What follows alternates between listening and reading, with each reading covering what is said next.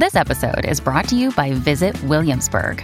In Williamsburg, Virginia, there's never too much of a good thing. Whether you're a foodie, a golfer, a history buff, a shopaholic, an outdoor enthusiast, or a thrill seeker, you'll find what you came for here and more. So ask yourself, what is it you want? Discover Williamsburg and plan your trip at visitwilliamsburg.com.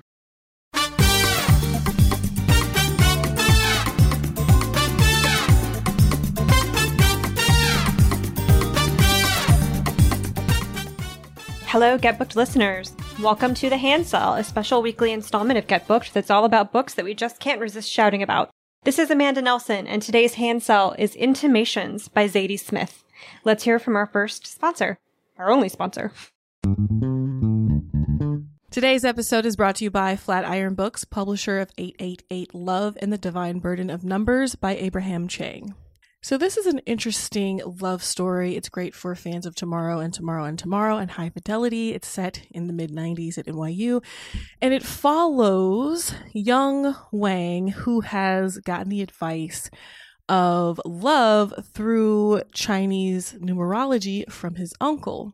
So, he believes that he will have seven great loves in his life. And then he meets Irena in 95 and she's like the best. She's brilliant, charismatic, quick witted, funny. They fall in love.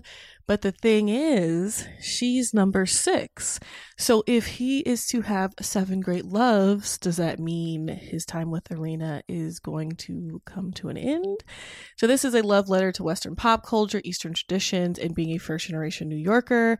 Make sure to check it out. And thanks again to Flatiron Books, publisher of 888 Love and the Divine Burden of Numbers by Abraham Chan for sponsoring this episode.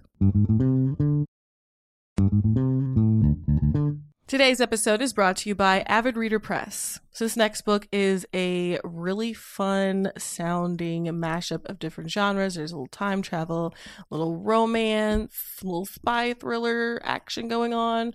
So, in the near future, a civil servant is offered the salary of her dreams and is shortly afterward told what project she'll be working on. A recently established government ministry is gathering quote unquote expats from across history to establish whether time travel is feasible for the body, but also for the fabric of space time. This is an exquisitely original and feverishly fun fusion of genres and ideas. The Ministry of Time by Kaliane Bradley asks, What does it mean to defy history when history is living in your house? Kaliane Bradley's answer is a blazing, unforgettable testament to what we owe each other in a changing world it kind of gives Outlander meets Cloud Atlas, or If the Time Traveler's Wife was written by Sally Rooney or Colson Whitehead. Make sure to check out The Ministry of Time by Kaliane Bradley. And thanks again to Avid Reader Press for sponsoring this episode.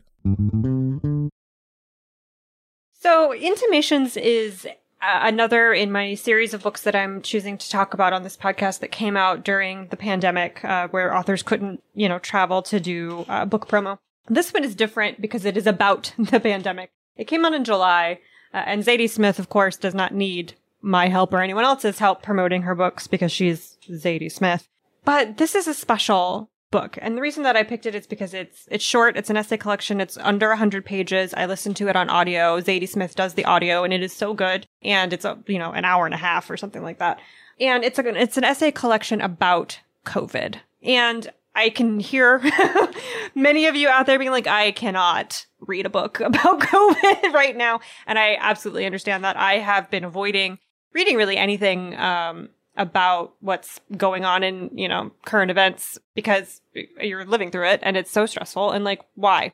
But if you are going to read something about this year while we are still in it, if you are going to read something about this situation while we are still moving through it, I think that Intimations is the one that you should pick up both because it is short and because Zadie Smith is so clear-eyed and so sharp and so like sardonic, but she, but not in a way that downplays what's going on. She takes she takes the situation very seriously from the beginning. So she's living in New York. Uh, I'm not sure if she's still there right at the moment, but she was living in New York when uh, lockdown started. So she is talking about living through the first wave of the pandemic it, from that perspective, from the perspective of living in a big city as a writer, as a parent, and it is refreshing, I think, to hear from a writer who discusses both her her personal privilege. You know, she does not she's not an essential worker. If she doesn't work for a day because she's having a bad mental health day or whatever, she can just not do that and nothing happens. There's an essay in here about why she writes and, uh, you know, thinking about it through the perspective of COVID. And the answer is both in COVID and outside of it because it's something to do,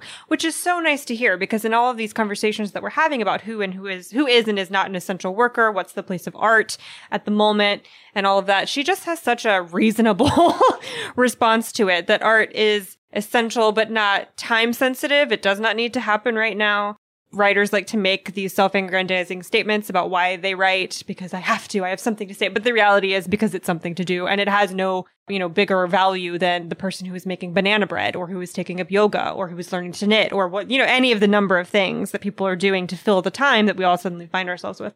So she talks about privilege. My favorite, I don't know if favorite's the right, right word, but the best, I think, essay in, in this entire collection is about the, the virus of contempt, where she's comparing or not comparing necessarily, but talking about racism in America specifically through the lens of all the police violence and the Black Lives Matter protests that have been happening around that this year and comparing it to a to a virus and talking about it through the lens of COVID. And it's so it's just, you know, they're short, they're incisive, razor razor sharp. She's funny. She's not she I don't I don't is stoic, which is actually a great word to pick for this because the book was inspired by her readings of Marcus, Marcus Aurelius, who I have become more interested in as I have gotten older also. Uh, Marcus Aurelius, of course, is a Roman emperor and a famous Stoic. Um, uh, and so she talks about his perspective at the beginning in the introduction, and then you can see how it's woven through the rest of it. So I found this very calming, almost. Like she's not poo pooing or downplaying the severity of anything that's happening. And she very openly recognizes her financial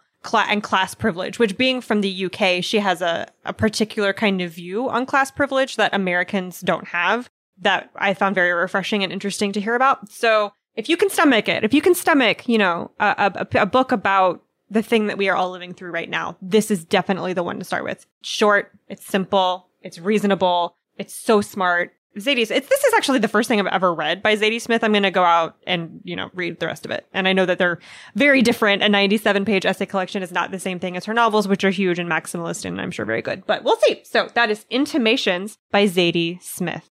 Thank you so much to our audio editor, Jen Zink. Thank you for listening. You can email us at getbookedbookriot.com. Please leave us a review on Apple Podcasts. You can find us online. I'm on Instagram at I'm Amanda Nelson, and Jenn, my co-host, is on Twitter at Jenn IRL and on Instagram at I am Jenn IRL. And in both cases, Jenn is spelled with two N's. And we will talk to you all on Thursday.